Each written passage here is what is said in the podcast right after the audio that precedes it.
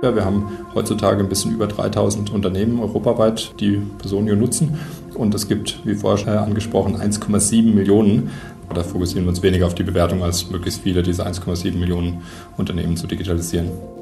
Die Stimme, die Sie gerade gehört haben, gehört Hanno Renner. CEO und einer der Gründer von Personio, einem Münchner Startup, das nach seiner neuesten Finanzierungsrunde zu den deutschen Unicorns zählt, jenem begehrten Club der jungen Unternehmen mit über einer Milliarde Euro Bewertung. Herzlich willkommen zum Tech Briefing Express, einem The Pioneer Original. Wir freuen uns, dass Sie mit dabei sind bei der Kurzfassung unseres Podcasts gratis. Wenn Sie den gesamten Podcast ungekürzt hören möchten, dann hilft Ihnen unser Abo weiter. Wie genau, das erfahren Sie am Ende dieses Tech Briefing Express. Heute setzen wir einen inhaltlichen Schwerpunkt bei einem hochaktuellen Thema, Software as a Service. Ein boomender Markt, ein ungebrochener Trend. Wir schauen uns diesen Markt genauer an am Beispiel der SaaS-Lösungen für Personalarbeit. Genauer am Beispiel zweier Unternehmen Personio aus München und Tandemploy aus Berlin. Diese Beispiele verdeutlichen anschaulich, warum SaaS-Unternehmen die Lieblinge vieler Investoren sind und wie es ihnen gelingt, traditionsreichen Softwarehäusern wie SAP Feuer unter dem Kessel zu machen. Hanno Renner ist einer der Gründer und der CEO von Personio. Das Unternehmen gehört inzwischen zum begehrten Club der deutschen Unicorns. 1,3 Milliarden Euro Bewertung kamen bei der jüngsten Finanzierungsrunde heraus. Was genau macht Personio? Hanno Renner erläutert das so. Wir helfen wirklich kleinen und mittelständischen Unternehmen dabei, ihre Personalprozesse zu digitalisieren und dabei mit unserem HR-Betriebssystem den ganzen Mitarbeiterlebenszyklus zu digitalisieren. Unicorn, ein Zauberwort. Wie lang hat Deutschland sich nach eigenen Unicorns gesehnt?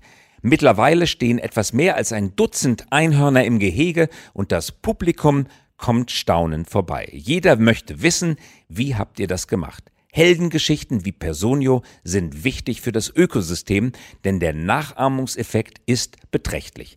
Erst wenn nicht mehr alle Jugendlichen Fußballstar oder Model, sondern einige von ihnen Unternehmerinnen und Unternehmer werden möchten, kann sich die Volkswirtschaft von unten erneuern.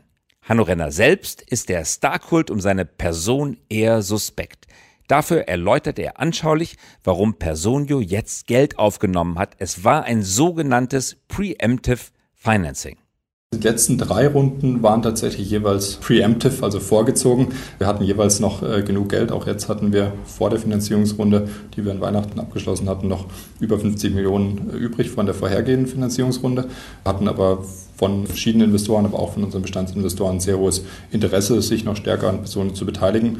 Und ähm, da wir uns dann jetzt weiter auf auf die Weiterentwicklung des Produkts fokussieren können und nicht abgelenkt äh, werden von künftigen Finanzierungsrunden, haben wir uns entschieden, die relativ effizient und schnell vor Weihnachten einzuschieben, aber nicht, weil wir aktiv Geld gesucht haben äh, oder gebraucht haben, sondern äh, um uns weiterhin einfach auf eine solide Basis zu stellen für die nächsten Jahre. So viel zu Hanno Renner und Personio. Unser zweites Hassbeispiel führt heute zu Jana Tepe und Anna Kaiser, den beiden Gründerinnen des hoch erfolgreichen Berliner Unternehmens Tandemploy. Auch bei Tandemploy lautete unsere erste Frage, was genau macht ihr eigentlich? Tandemploy entwickelt einen internen Talentmarktplatz, einen Talent Marketplace für größere Firmen. Und dort kommen Angebot und Nachfrage zusammen. Also Mitarbeitende melden sich an und finden entlang ihrer Skills und Lerninteressen Angebote in der Organisation, Kolleginnen, mit denen sie sich austauschen können für Projekte, interne Gigs, Mentoring, Jobsharing, Rotation und so weiter und so fort und nehmen dadurch ihre Entwicklung selbst in die Hand. Und für die HR-Abteilung und fürs Management ist es toll, um einfach auch Insights zu bekommen darüber, wo die Skills im Unternehmen sind, was Mitarbeitende lernen möchten. Und die kriegen dadurch eine ganz tolle Grundlage für die strategische Personalarbeit der Zukunft. Geraten die traditionellen Softwarehäuser durch die jungen SaaS-Anbieter unter Druck, Personio und Tandemploy beantworten diese Frage sehr unterschiedlich.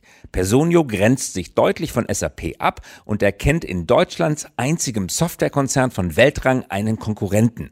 Doch Tandemploy sieht das anders. SAP ist ein Partner.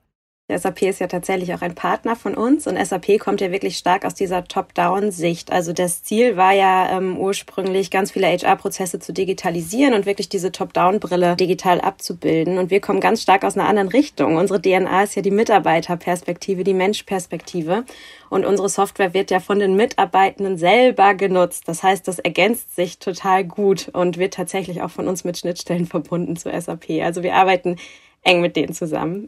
Es sind keine Konkurrenten. Den beiden Gründerinnen geht es darum, Werte dort zu schaffen, wo traditionelle Softwarehäuser bisher nicht hingeschaut haben, bei der Zusammenarbeit der Menschen in einem Unternehmen.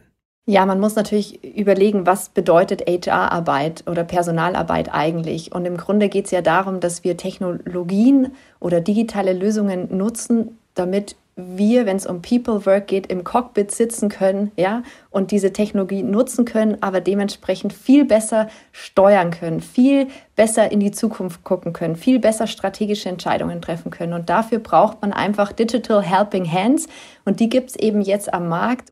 So viel zu Tandemploy, Personio und dem boomenden Markt für Software as a Service. Worum geht es noch im Tech-Briefing dieser Woche? Unter anderem um Elon Musk, seltsamen Humor und den Hype, den er für Bitcoin und Dogecoin entfacht. Gegensätzlicher und widersprüchlicher könnte dieser Hype kaum sein. Elon Musk hat es auch in unser Highlight geschafft mit Starlink, seiner SpaceX-Satellitenkommunikation, die jetzt in Deutschland startet. Lowlight ist eine neue Studie zum unfassbar hohen Energieverbrauch von Bitcoin. Mining und Transaktionen verschlingen Unmengen von Energie und belasten die Atmosphäre, sagt eine neue Studie. Kopf der Woche ist Twitter-CEO Jack Dorsey, der ins Nachdenken gekommen ist und Folgen aus der Trump-Affäre ziehen möchte. Nutzer sollen künftig selbst mitbestimmen können, was der Algorithmus ihnen anzeigt. Doch kommt diese Einsicht nicht reichlich spät und ist der Ansatz wirklich geeignet, das Problem zu lösen? Und noch eine Nachricht von den großen Social-Media-Plattformen. Sie wollen Clubhouse schnell kopieren, gemäß der alten Silicon Valley-Regel, den Innovator aufkaufen oder nachbauen, bis nichts mehr von ihm übrig bleibt. Das alles und mehr heute im Tech Briefing. Wir bei The Pioneer bieten Ihnen wichtige Informationen und Einschätzungen, die Sie brauchen, um auf dem neuesten Stand zu bleiben. Ungekürzten Zugriff auf unseren Podcast und andere The Pioneer Originals bekommen Sie mit einem Abonnement. Ihre Investition in Wissensvorsprung. Für die vollständige Folge loggen Sie sich einfach ein auf thepioneer.de und wählen Sie unter Podcast das Tech Briefing. Dort können Sie die Episoden direkt hören oder unter dem Button auch hier hören, den Podcast in Ihrer Lieblings-Podcast-App freischalten. Ihnen noch einen guten, erfolgreichen Tag. Wir hören uns wieder in der kommenden Woche. Herzlich, Ihr Christoph Käse.